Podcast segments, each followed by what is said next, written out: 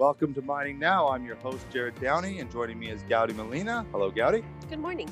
Good morning. It's it feels like we've been it's been a little while since we've shot a Mining Now You know what? Um, yeah, I think it has been a little while. because we had just a barrage during the summer. It was just like one after the other. Yeah, Yeah, and then we had a it little. just- it feels like I haven't been in the office for a really long time. Well, we had a couple reschedules, and it happens. Yeah.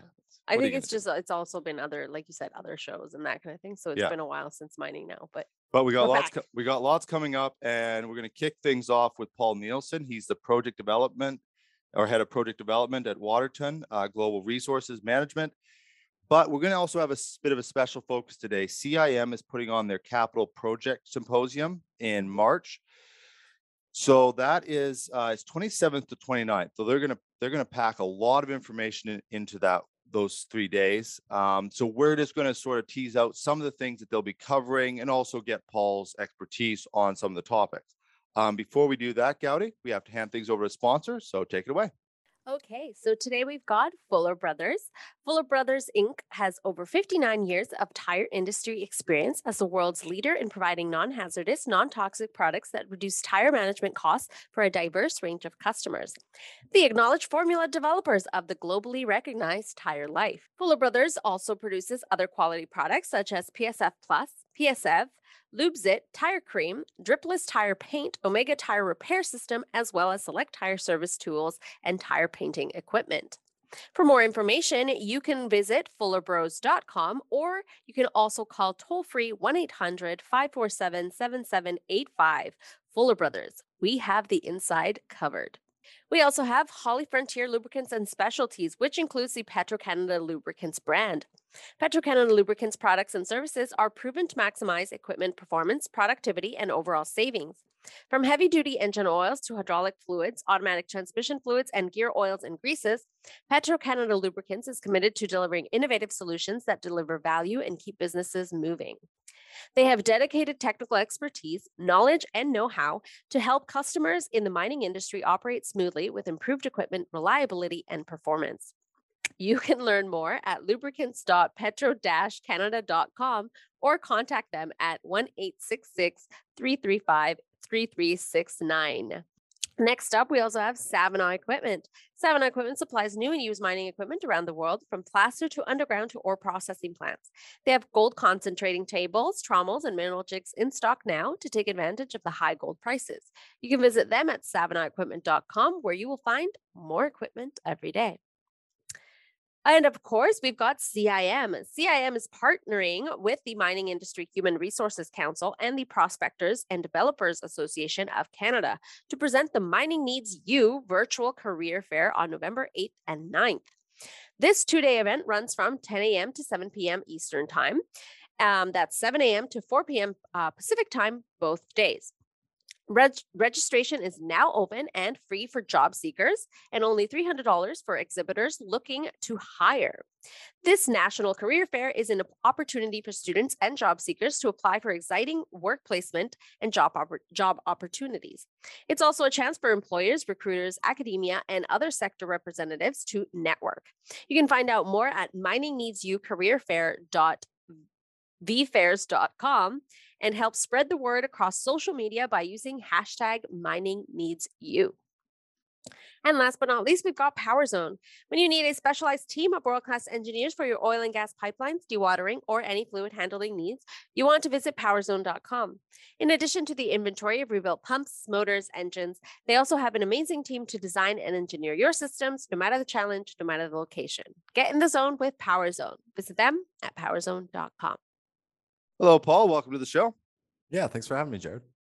Uh, yeah, it's great to have you. Uh, we're going to cover a lot of top um, topics. The you know this project development topic, um, or, or sorry, capital project, um, is.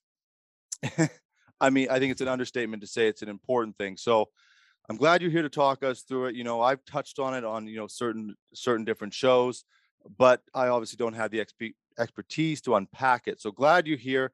Um, before we get into it, can we just give uh, just maybe a little bit of your background and Waterton and just, just um, some context to the audience?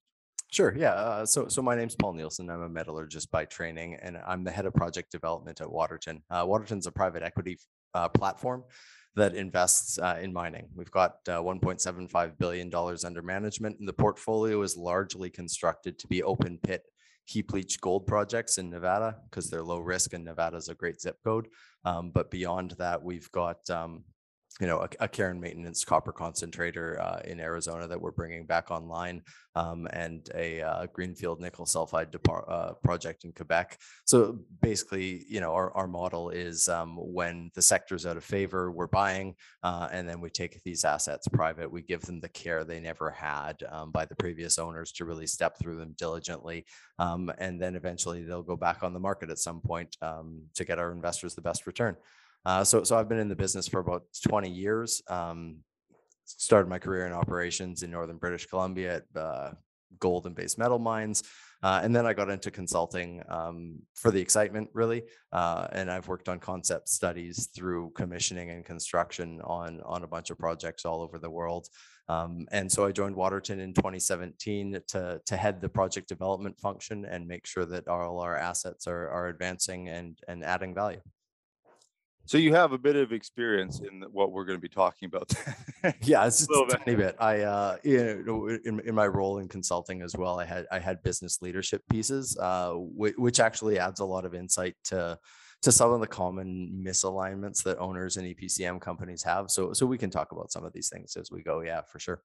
I just got to ask a very, a very flat out question that, I mean, that's, it's actually making quite a bit of news and, uh, but historically, it's been quite a challenge to get these projects off the ground. Is, do you think that's going to change be, because of the, the, just the, the sheer demand that we have coming down the pipe? So yeah, like look, uh, mining projects are really really hard, uh, and that isn't to say that projects aren't hard in other industries, but you know when you layer on all the levels of complexity in, in mining projects, y- y- the de- deck is really stacked against you. You know each deposit is unique in terms of its geology, metallurgy, geotechnical, hydrological characteristics. You know, so you need to do a lot of really complex multidisciplinary work to actually understand how the project is going to behave and get enough confidence to bring it into production. Um, you know, the trend across the globe is is deposits get lower and lower grade uh, simply because the good ones are mined, uh, and that means you need to make high volumes. Uh, and so it's there's been huge trend to, to large projects, and with size comes complexity. You know, just in and of the fact that these projects are large, they are complex. Uh, you know, if you if you think about it, you know, you're say say trying to do one garden bed in your backyard, you can wing it. Um, some things are not going to go according to plan, and you can adjust on the fly. But if you think about trying to install garden beds, uh, you know, to cover several football fields, you got to have a really good plan, and you got to execute that plan to the T. And if something hits you unexpectedly, it's going to be really hard to recover. So, so that that's kind of what you see in the complexity of scale. The other thing about mining, of course, is you don't get to choose where the mine is. The deposit is where it is, uh, and and you know that might be. Uh, you know, I spend a lot of time in in the Southwest U.S., but you know there are mining projects all over the world, and with those things come, you know, a lot of challenges, um, with- particularly when it comes to ESG and uh, and being a good neighbor. Um, and then you add to that the the volatility in the commodity prices. You know, if you look at at the last boom, copper went from two bucks to four bucks, and then back to two bucks. Uh, pretty hard to make money uh, in in that kind of environment. And, let's you know not lose track of that. That's what mining projects are about. They're about making money. Um, so from the start, it's a really tough slog. And and what happens is when times are good, there's all these projects happening, and when times are bad, Eh, not many projects happening because it's very hard to to to act countercyclically but that means that the staff in the industry fluctuates. So when when everything's going you're doing all these projects they're big they're complex and then the people you have it's really hard to hold on to a really experienced team. So so all this just adds to a very challenging execution environment. Um, you look at the trends in the world to you know you look at, uh, at at battery metals in particular that's you know where everybody's focus is these days and if you look at copper nickel things like that to meet even the most conservative demand projections um, for the electrification of the supply chain the number of mines that you're going to have to bring online to meet that is jaw dropping and it takes a decade to to bring a mine on uh, so so th- there, there's going to be a lot of demand because supply is relatively inelastic whereas demand uh, moves pretty fast Yeah, it's, you know, it, and it's, I, was actually reading through your notes going before the interview and I, and it's something I know, but I just, it sort of just struck me is that, yeah, when, when the pricing is high, it still takes 10 years. So you can't build a mine really based on a cycle. I mean, of course, expert, the experts like yourself in the industry know that already, but it's, you're, you're not, you're not waiting. You always, always have to be moving forward in an industry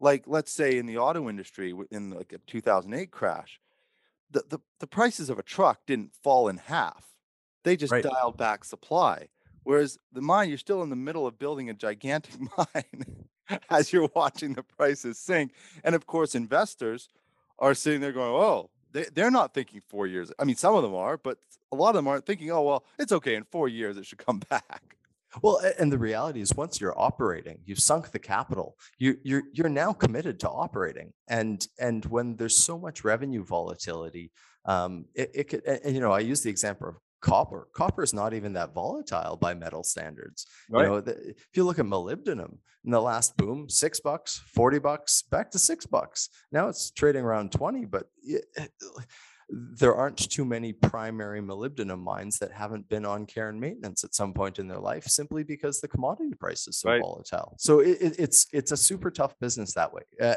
and most people don't appreciate how how those structural challenges influence what can Yeah. be produced. Yeah. What with this uh this symposium that uh that CIM is putting on, which I you know it, it's one of these um you know I don't get to every one. This is one of them that I'm going to be at for for every minute of to to and, and my team is going to be there too taking notes. Um what are some of the things that are going to be being unpacked? Yeah. So so look, uh, uh, transparently, because of all those factors I talked about and and lots of other stuff, um, you know, the mining industry's track record in delivering projects, particularly in the last boom cycle, was pretty shoddy. You know, maybe maybe one in five projects was delivered on time and budget, and and the rest were were over and long. You know. Um, but but this conference isn't meant to be a, we- as an industry you know we're not very good at this this is meant to be a collaborative conversation amongst everybody who makes projects a success. And and it's it's it- again it's another piece of complexity. It's not just owners. It's not just uh, service providers and it's not just financiers. It's it's the the conversation between all three of those groups and and those people all speak different languages you know the way the way a, a financier thinks about technical risk is different from the way um, that that uh, you know for example an epcm consultant thinks about technical risk and then an owner's team is going to look at it differently as well. So um, it's meant to be a collaborative conversation um, so that we can share best practice look at what's worked looked at what hasn't what delivery models we've seen in the past where delivery models are trending how you align all that all that kind of stuff. So so this this is the second um, you know edition of of the capital project symposium. And and the first one was all virtual last year. This one's meant to be in person uh, march 27th to 29th uh, 2022 here in toronto. Um, and and like i said it, it's really about getting everybody to together to discuss the different lessons learned um, and, and talk about what new ideas we can come up with to make sure projects get delivered safely and successfully. Um, you know there's regional differences in in how projects are are conceived and and implemented across the world you know there's a we're here in toronto and it's the you know canadian institute of mining metallurgy and petroleum but all the same you know the, there's centers of expertise in south africa in the uk in australia that you know have a significant influence on how projects get executed worldwide and and those people need to be part of the conversation. Um, so uh, you know it's going to be a hybrid event in person so we can get those conversations between sessions and across meals and uh, you know at the pub in the evening if that's what folks are going to do. Um, but at the same time we want to be able for people to participate remotely because the reality is the you know with the world we're living in sort of uh, coming hopefully towards the tail end of this pandemic think things are different and we need to be flexible Oh, so there is going to be a virtual component as well. there will be, yeah. We're, looking at a hybrid model, um, so so that some presenters can um, can contribute without having to hop on a plane. Um, because the reality is, some places, you know, in Australia, you're free to leave, but you got to be gone for 90 days if you want to come back. So uh, if you know, th- th- there's a lot of great expertise coming out of Australia and a lot of really good different ways to think about executing projects, and that is a pretty big barrier for those folks to come participate. Yeah, no, I'm glad to hear that you're doing that because it's uh yeah, it's we we there's there's this uncertainty and but I think uh, not I think I, I've been taught I talk to so many people sort of every day within the industry and I mean people want to get back out, but they also don't want to um they, don't want to overplan. They don't want to overcommit now to something because it's just there is this uncertainty. So it's nice to have that hybrid, you know, people that are out in the East Coast, but if you're out in the West and you're just unsure, or you know, can I send my whole, you know, do I want to send three or four people, or maybe I'll just book one, you know, all those options. It's really nice to have it. Um, can you sort of break down the sessions? Um, you know, I'd, obviously we're going to leave it a lot of it for the actual event. Um, but I think it is good for people to know sort of how it's going to be divided up over those three days.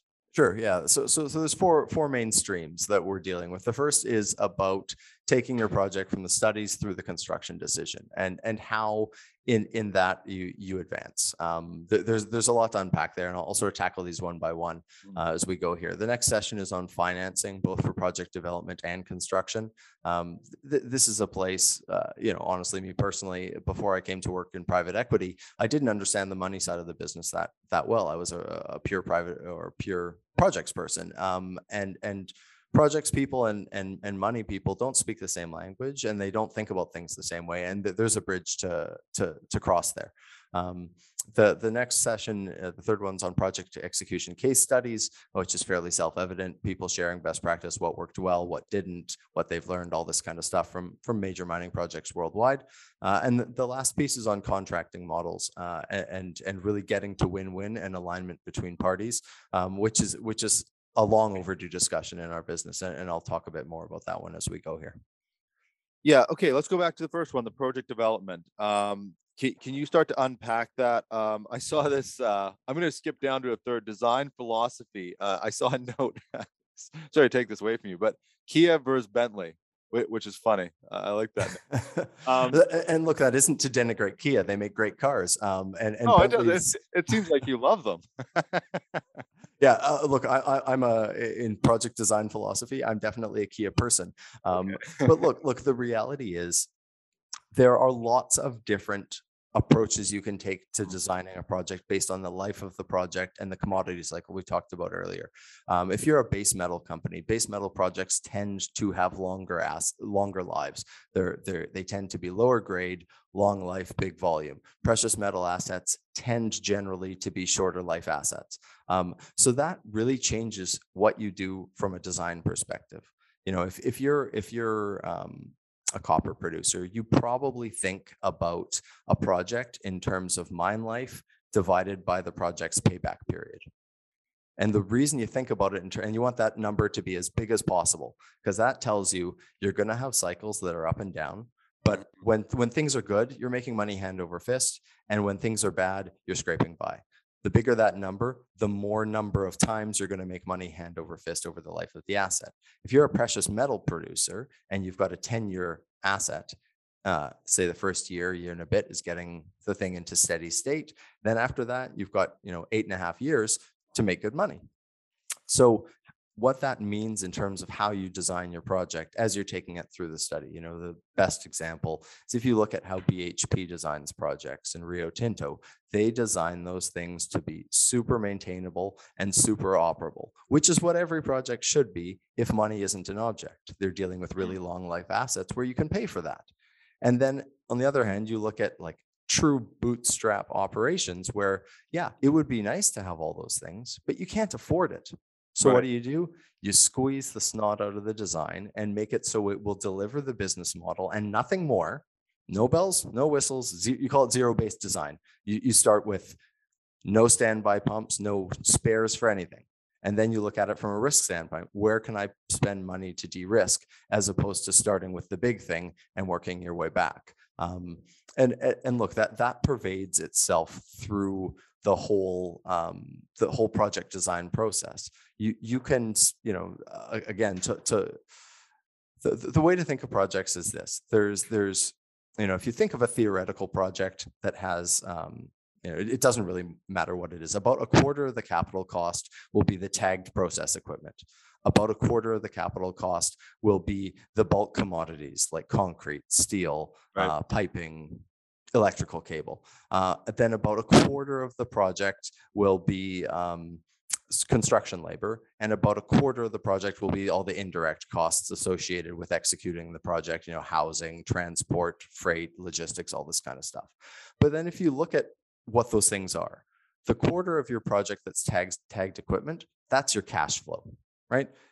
Um, that is what provides your business. And if you look at where um, you know th- th- th- that tagged equipment and the bulk commodities are real things in the real world, the labor and the indirects are really just servicing the Mm. bulk commodities and the process gear, right?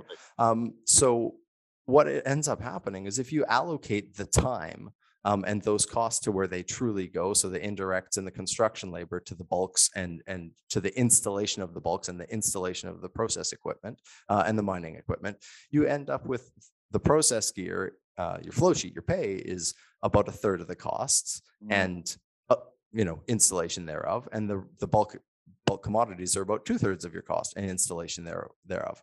So uh, the way to think about it is that that third that's your business, you don't squeeze there. But then the two thirds, that's just a money pit, and your whole job through engineering and design is to mitigate the size of that money pit. You know, when I was, um, I don't know, I don't know how old I was, maybe 20, 22 or something. I, I Mhm. was come when I was sort of first, I mean, I'd been around it in the, in the sense of, you know, a little wire brush on some old gear, you know, that kind of stuff. But, um, I, when I came into the, the sort of industry and was actually starting to network and get to know people, there was a lot of talk, um, and someone listening to this might, might correct me on this, but there was a lot of talk about new versus used equipment. Like now Sure. investors didn't they didn't want to see you putting used equipment on on their sites and things like that, which is my background. You know, my, my family comes out of the used equipment world. So I remember that being, you know, that was an alarming thing for me to hear at 22. Because I was thinking, oh no.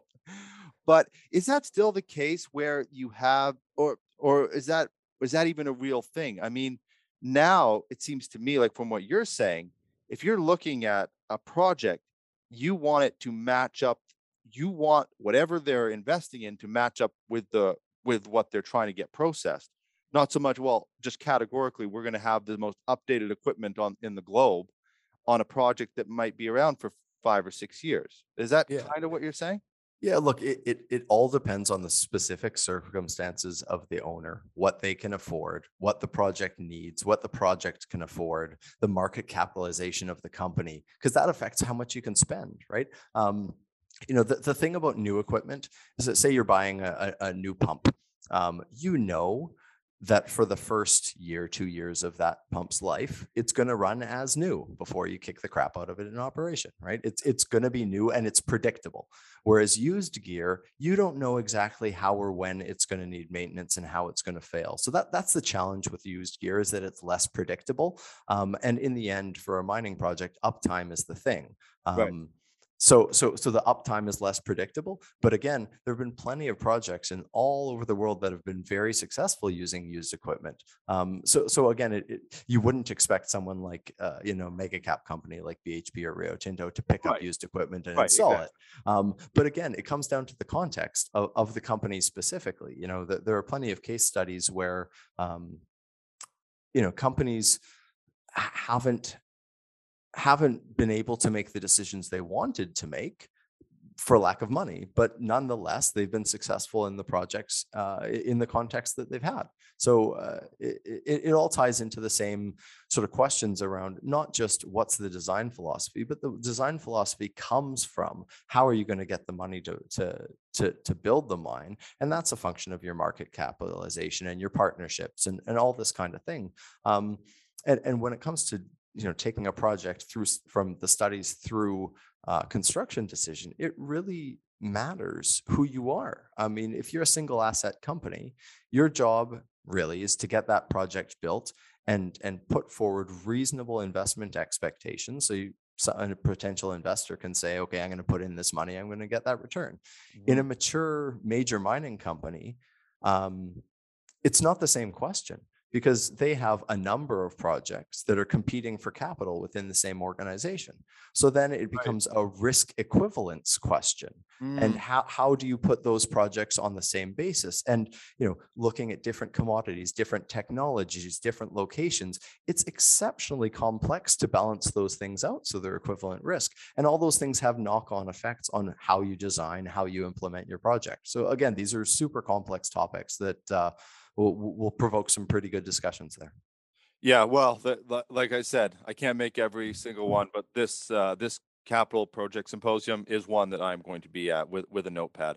Um, I want to talk a little bit about the, uh, I think session two, You've probably sort of, you know, touched on them a little bit, but the development and project financing. And I want to talk specifically about, um, I always like when you can sort of put two things beside each other to sort of get perspective. Um, and there's sort of that, the, the, the Aussie mentality and the North American mentality. And I want you to unpack, again, I'm sure it'll be unpacked more at the symposium, but I'd like to touch on a little bit on the show, 'cause I, I think it's an interesting perspective. Sure. Um, so, so look, the, the, there are a lot of small gold mines in the Western Australia gold fields that North American companies never would have built. Just wouldn't have done it. And the Aussies did, and they were super successful building a whole bunch of projects which w- are arguably should never have been built. But they were, and they were successful. So the question is how?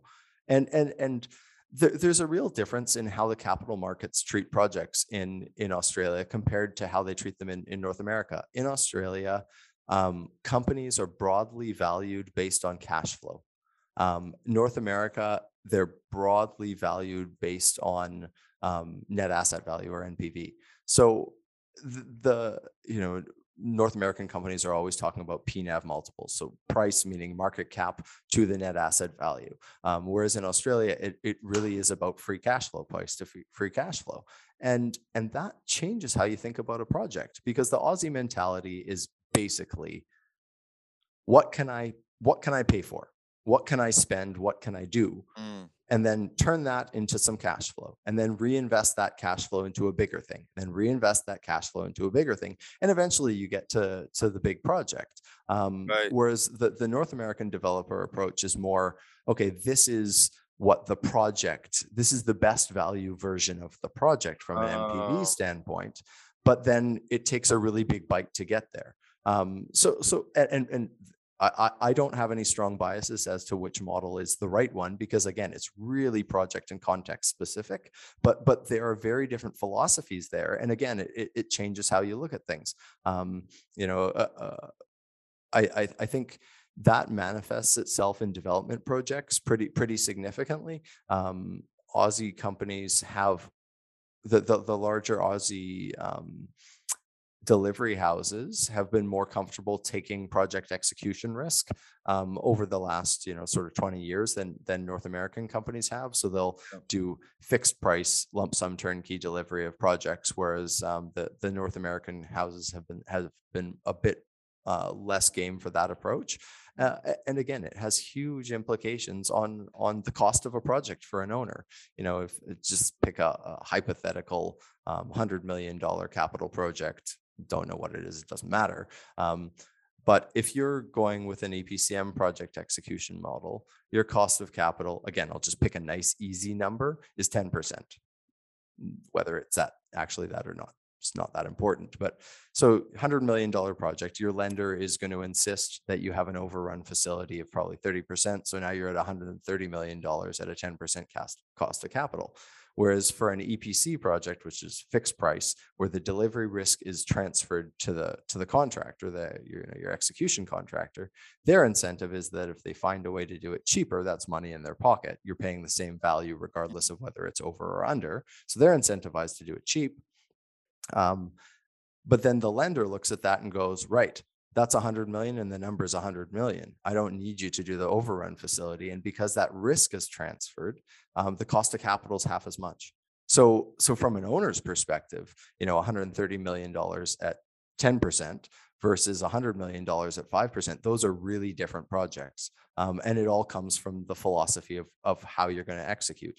Um, but both of those things, you know, with if, you, if you're doing an EPC fixed price contract, if your contractor is incentivized to do things uh, cheaply, then you have often an operability issue that comes with that. So you Right, have to find yeah. a way to, to appropriately balance that. Um, but but it, it you know the, these execution models these aren't trivial things, and um, th- they span many different disciplines, and and that's why we need to be talking about thi- these things because it, it it really trickles down and how you get the money, who you get the money from to execute your project. These are all really relevant topics. Do you think it's going because of the increase in demand, though? Do you think some of that that Australian um, approach is going to trickle over into um, into the U.S. and into Canada and and down into the Americas? Yeah, and it's you know, in, in fairness, it's not just an Aussie approach. You've seen it with um, pretty successfully in in companies in, in in Africa, based out of South Africa as well. And some of those companies are traded on Canadian public markets. You know, um, a, a really good example of this would would be um, uh, the the uh, Atlantic Gold Moose River Consolidated Project, uh, which was uh, eventually acquired by Santa Barbara. And look, that project was built on, on a shoestring, and it delivered its business model. Um, and you, you look at it and you go, wow, that thing is lean. And that's fine. That, that's what it took to get that project built. And that is 100% the right model. So, so yeah, I think, look, the, the reality is, I, don't think generalist money has yet understood the enormity of the challenge that it's going to take to electrify the world um, and the enormity of the challenge in in that material supply. Yeah. Uh, th- there was an interview with um, one of the founders of Tesla recently. Uh, he he was talking about the um,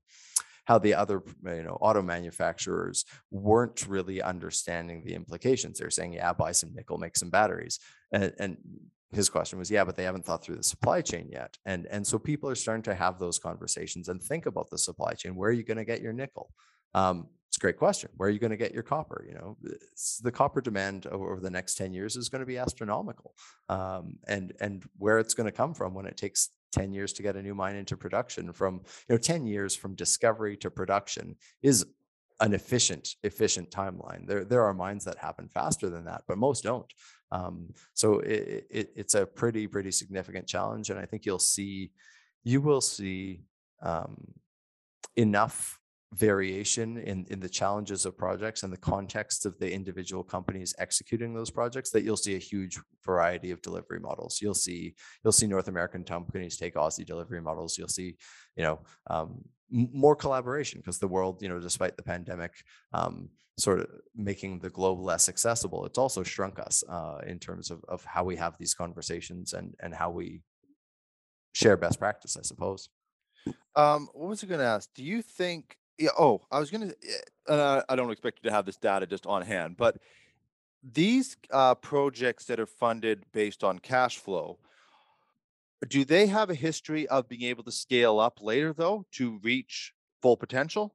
Or, or is do you also? I, I would assume part of the reason that it doesn't get implemented um, in, in some places because then there's that risk that it just ends up staying that size of project, and it really you don't you don't actually fully um, realize the asset potential. Yeah, and, and that can be, um, you know, usually the once, you know, the funny thing about about capital projects is is that the initial capital spend is usually the hugest hurdle to get over. Um, you know, uh, you know, if I look at our own portfolio, we have some brownfield assets that we, we've restarted, and if they were new mines being built, we probably wouldn't have done it. But because the site was captured, because there was a footprint there, the incremental capital was pretty reasonable. The And I think are built and and the of Exactly. things, Yeah. yeah, all, all the facilities are there. The, the the you know it's got power, it's got water, all this kind of Yeah. thing. Um, and, and those are significant costs, especially if your mine is particularly remote. So so once you've once the capital to build your mine is sunk, um, you know the calculation is different because then honestly that money's behind you. You you you however you finance the mine to get it built, you have to make good on those commitments, obviously. But from there, the calculation, if you just do a forward looking um, piece with debt service, or you know, if you sold equity or a, precious metal stream or, or what have you, those obligations carry. But then you're doing a forward looking calculation and the capital's behind you. And what that almost always says is do more Yeah. you can. No, that's a that's a really interesting point. Yeah. Um, and it, I think of it. I mean, not even in the in the production world. You know, you start off with with a little camera and getting stuff out the door, get people moving, and then you can you can make much better cases um, for for scaling up because you have a little bit of data. You have something that actually exists. I guess that's why I've had people on the show, and I, I got to get some more on actually talking about these uh, these mobile plants um, that are Yeah. being used. I mean, that they're a great opportunity to get a project underway, um, but then scale up at a later date. I'm sure in Australia, I think they're huge in Australia. Yeah, uh, like uh, so, so our our projects are, you know, I work on a lot of heap leach projects, and heap leach projects are really from a processing standpoint. Uh, you're basically making a big pile of rocks and irrigating it with solution, and then you've got a really small um, processing plant to to extract the pay metal from that solution. That they're not complex, Mhm. but uh, you know they're successful because they're cheap to build and they're cheap to operate that's really you know the story of of, of heap leaching particularly in the southwest us uh, copper in arizona and gold in nevada. Um, but but you know those projects um, are successful because they are what they are and and the operators and the builders of them understand the risk profiles of of those particular types of assets. And you know there, there's a huge difference between you know a 2 million ton a year um, small crushing heap leach project and uh, you know 20 30 million ton a year copper concentrator. You know, Right. pe- people look at those and go mining project mining project. No that i mean th- th- they're they're, they're miles apart um, and and and oftentimes people don't appreciate the challenges which that come from those differences. And and I'm I'm assuming uh, that is actually that just right there. Is that something that's going to be covered at the symposium? Just yeah, understanding the distinction between these projects. Yeah, de- definitely. Um, a, a number of the speakers will be touching on that. Um, in in you know th- that'll be a pervasive issue uh, across all four sessions. You know, if you're thinking about, you have to know the risk profile of your project from a Yeah. design perspective. It trickles down into how you finance it. Um, that'll be touched on for sure in the case studies. And then the other thing is the contract models, how you align interests and and, and execute from there. It's uh, yeah, it's a critical part of it. Um, going back to that, I know we're not going to go into the the project execution. Um, there's, are you going to have, are, are some of the speakers going to be um, from these successful projects and actually be walking people through? eh, How detailed is it going to get from a technical standpoint uh, of getting these projects um, actually in operation? Yeah, so so look, this this this is the only conference uh, globally that that is solely focused on project execution and capital project delivery. There are often sort of side conversations or some presentations or a stream at other at other events, but this one's really focused on it. Um, which is great by the way it is it honestly it is great that they're because i i i've been the person in the industry that didn't understand what was going on and it's very overwhelming when you just okay this is what this is about. I'm just going to learn this and actually go forward with it. Um, you know we've got some new team members coming in uh, sorry to interrupt you but i just want to say i think it's it's fantastic that cim is doing this type of thing because it's it's just so important. People need it. New people coming in the industry need very specific type of information not just they they also need the big events but they need this specific stuff so they walk out of there going okay now i get this part so anyway sorry to sorry to interrupt you but i, I think it's important to note. all, all I was going to add to the point is just that in, in you know the third session is all case studies, so it will be project specific presentations by by the people involved um, to, to talk about what went well, what didn't go well, why didn't it go well, what have they implemented as learnings on their other projects in the future. You know, really pull back the hood and and share some of those things. Um, you know, eh, I guess the other thing, you know, talking about the complexity of project delivery, the number of different things that can kick you in the face on an execution project that, that one couldn't make a list. Um it, it would it, you know you, you just have volumes and volumes of all the things that can go wrong because again with the complexity of the size the unique nature of every deposit and on and on Yeah. and on all those things um but but it is nonetheless very informative and enlightening because you can see okay so these folks had this challenge. I see an analogy to my project. How are we going to manage that risk? Or how are we going to capture that opportunity within our specific context? And this this is always the challenge. It's tempting to paint with broad brushes but each project is unique and needs to be thought about as a unique thing um, and and and usually when people get away from that that's where challenges creep in I, I, don't think I'm gonna, I think I'm gonna butcher this question, but I'm gonna try to ask it. These, these projects that are trying to get off the ground, all these check boxes that they, that they need to hit. Um, and, and we're, the fourth session is contracting models, a hugely important topic, obviously.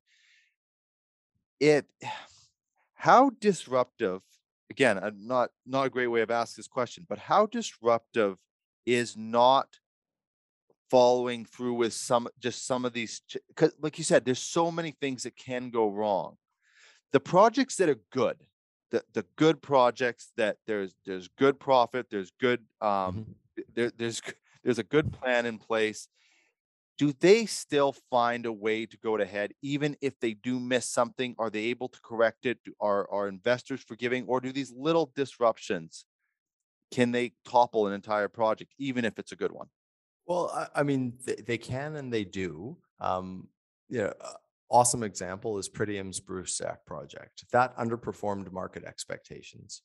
But if you look at what that mine is today, they're printing money. They're, you know, th- th- they, they, they, they deliver. And again, I don't have any inside information. I just, you know, as, as someone who's uh, always really excited about what's going on in this industry, you look at Brucejack. Yeah, they said they were going to be 400 odd thousand ounces originally in the feasibility study, and they're delivering 300 odd thousand ounces a year. They're delivering 300,000 odd ounces a Right, year in, right. you know, in the bottom half of the cost curve. That's a smoking gold project. Um, but because the expectations were set higher, those, uh, you know, they were in the penalty box for quite some time. And, uh, you know, the, the, they've, they've dutifully worked through those challenges um, and, and done a, what, what I think is a pretty good job of dealing with all that.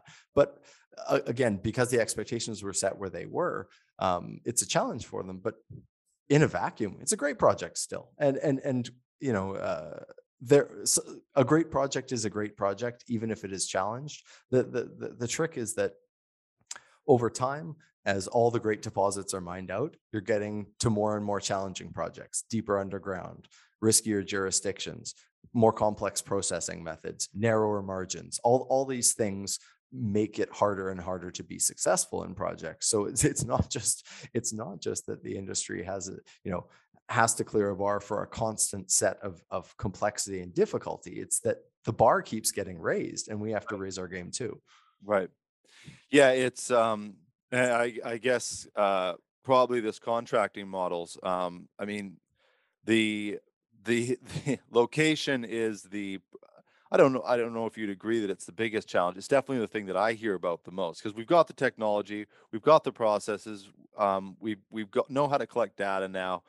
But at the end of the day, if a community says we don't want this, Yeah, look, uh, it, social license to operate um, is the thing for a mine. You know, mines when they go poorly are an eternal monument to failure. When Yeah. they go well, they are transformative. Um, but but there's a lot of really tough complexity that that comes with that. You know, as a mining company, you don't want to be in the business of doing government and providing basic services for communities. At the same time, you want to be a really good member of the community and you want to be supportive to the host community that has you there. So, so th- there are a number of exceptionally challenges, challenging lines to walk. Um, but but in the end, it just comes down to you have to have social license to operate, and and that really means being a good neighbor. It means being a good partner to the communities that you're involved in, in whatever shape that takes and whatever is important to that community. Uh, and there are lots of places where it's exceptionally difficult because between sort of local government, regional government, national government, those don't speak with the same voice necessarily, and they're not necessarily aligned, but you have to have everybody on board. So it, it, it's uh, they're, they're really, really complex issues.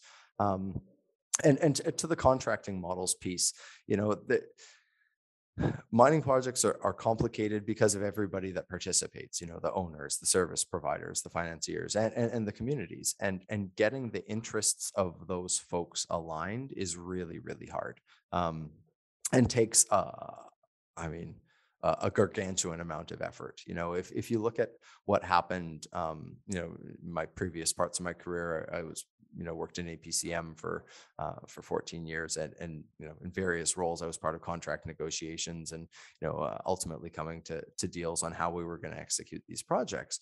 And and there was a broad trend uh, over the last boom, sort of t- 2005 to 2015, of just straight risk risk transfer. The owners would be like, okay, this risk goes on to, to the contractor. Fine. But what often that did as a consequence is it caused behaviors that were the opposite of alignment. So what was good for the, um, the the service provider was bad for the owner, and good for the owner, bad for the service provider. And that's kind of poisoning the well from the start of a project. You know, companies don't do projects people do projects um, and it's it's the experience and the expertise and and and the trust in the project team that gets these things done successfully. So um, you know w- where there are different interests um, and those interests aren't aligned in the end the contract is going to win.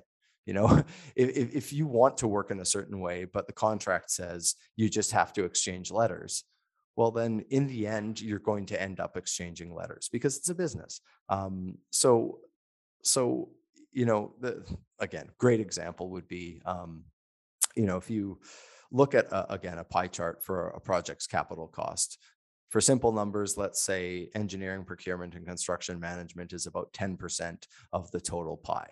Um, most EPCM companies, if you look at their financial records, um, they have a net margin of around 10%. You know, it if if their their margins are diluted by a bunch of volume, it might be lower, but typically 10%. So what what's the first thing owners often beat the snot out of engineering contractors to get better unit rates. Mm-hmm. Um, so say you get a 10% savings on 10% of the project that's a 1% size, you know, 1% of your project capital cost has been saved. You know, if you were to align interests on it, you say, okay, EPCM consultant, here's the size of the pie, shrink the pie. And they're going to find more than 1%. Um, obviously, you have to you have to do it in a way um, where the interests are aligned, and again, where it's it doesn't become inoperable and it doesn't create problems.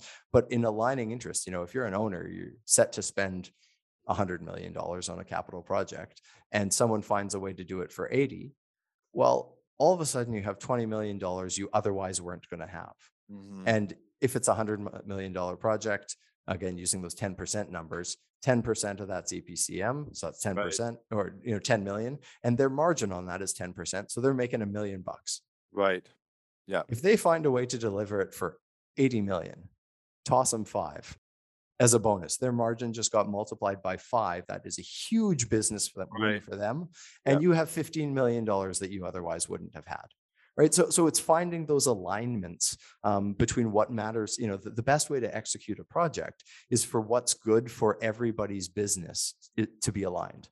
Yep. Um, and and the, the contracting models getting to win-win is about exploring those conversations and and and pursuing those avenues such that a good project success um, is a profitable project and a successful project by whatever success criteria are defined by all the different participants so that everybody comes away getting what they need out of it. And that like i said that takes a ton of time a ton of effort because it's easy to say this is just the standard contract instead of having the decision makers sit down and say right what's a win for you this is the win for us how do we make that happen it takes work but it, it I think it's pretty critical to being successful in project delivery. Yeah, that's a little bit of a Japanese business philosophy. That that that sort of mm. approach of of making sure every level across the board and down is, is everybody has uh, is getting an advantage out of it. Um, I was actually wanting to uh, just get your opinion on something because this is a this is sort of a, a thing that I I think, uh, for lack of a better word, a fear that I have, um, and I think it's a legitimate one. But I, I'd like your perspective. I am concerned that if we do not start to get these mines online in the way that they're supposed to get done safely, social license, um, and I also uh, highlight social license uh, in particular with the, you know this leading technology and the support of governments, local and federal, and all these layers we need.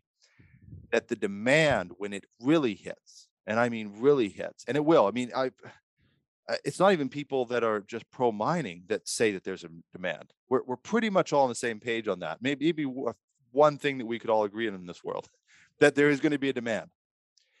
That it will then get pushed through and then that social license component will then start to be challenged or um, the importance of it will be minimized. Do you think that's a legitimate concern? Uh, you, you know, it's an interesting question. I, I think the biggest challenge there is that. So, so look, the, the, the cause, if, if the demand is happening and the supply is, is slow to respond, what that means will be high prices. And that's what you're seeing across the world. Like if you look at the past year, you know, we had that horrendous spike in lumber prices um, just based on supply chain disruptions. But again, supply demand imbalance, right? Um, and and you look at the last six months in fossil fuels with all the ESG investment and, and you know long term, 100%. Let's get away from burning dinosaur bits. Uh, it, it- it's it's horrible for the environment. The reality is most of the world's power still comes from burning fossil fuels. Um, so when there's underinvestment in those things, you have a supply demand imbalance and the price goes nuts. And the truth is that price going nuts hurts regular people. Yeah, that's it Right. lands on. A hundred percent, and that that's where it hurts. And when regular people, the population of anywhere, like you think about it, you, you know, just if all of a sudden your gas bill gets multiplied by five, at some point you're going to say, I can't afford this. This is a problem. This is a societal problem that needs to be fixed. And the reality is, people of the world, if they demand change, change will come. Um, so, so I would be very, very surprised if, if uh, you know, to your point of, of sort of um, resource extraction, extraction getting rammed through. Um, first, you know, on investor port, the investor perspective, there's more ESG mandates out there um, that restrict how and where people can invest. Yeah. So those folks are are, you know, not going to support companies, um, and it's a huge capital base. Uh, they're not going to support companies that are ramming projects through, Right. and and I think the public will in those places to oppose rammed through projects would be devastating, and you would end up with no social license, and without social license, you can't operate a mine. You just can't. Right. So really what it's, it but in, in essence, what you're saying is the, the, the problem is that, so that has been put in place, which is a good thing, but it's still, if the demand increases, it's going to land, it, it, it's, you're going to go buy a car and it's, like- there's going to be a whole new type of price tag on it, essentially. Well, yeah. I mean, I mean, look, I uh, I- I needle my parents because they talk about when ice cream was a nickel, right? When I was a kid, ice cream was five bucks.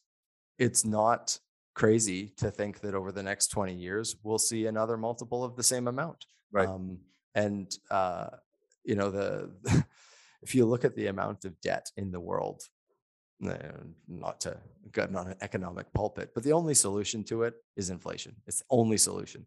Um, because otherwise, you know, which is to say, yeah, 88 trillion dollars of debt worldwide. The only way to make that manageable is to make 88 trillion dollars not that much money. And the only way to do that is through inflation.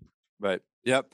No, it's it no, there's a lot of truth to that. Um, no, it's an interesting. I mean, of course, that's that I, that sort of came out. There was a surprise topic, but uh, I think it is an interesting topic to to discuss because I hope I hope at very least that there will be sort of a shift to saying, okay, if this mine is doing it right, let's green light this. Like I hope that is somewhere where we get to like 10 years to get a project off the ground when 5 years ago you knew that that it could be going. I mean that's it's absurd.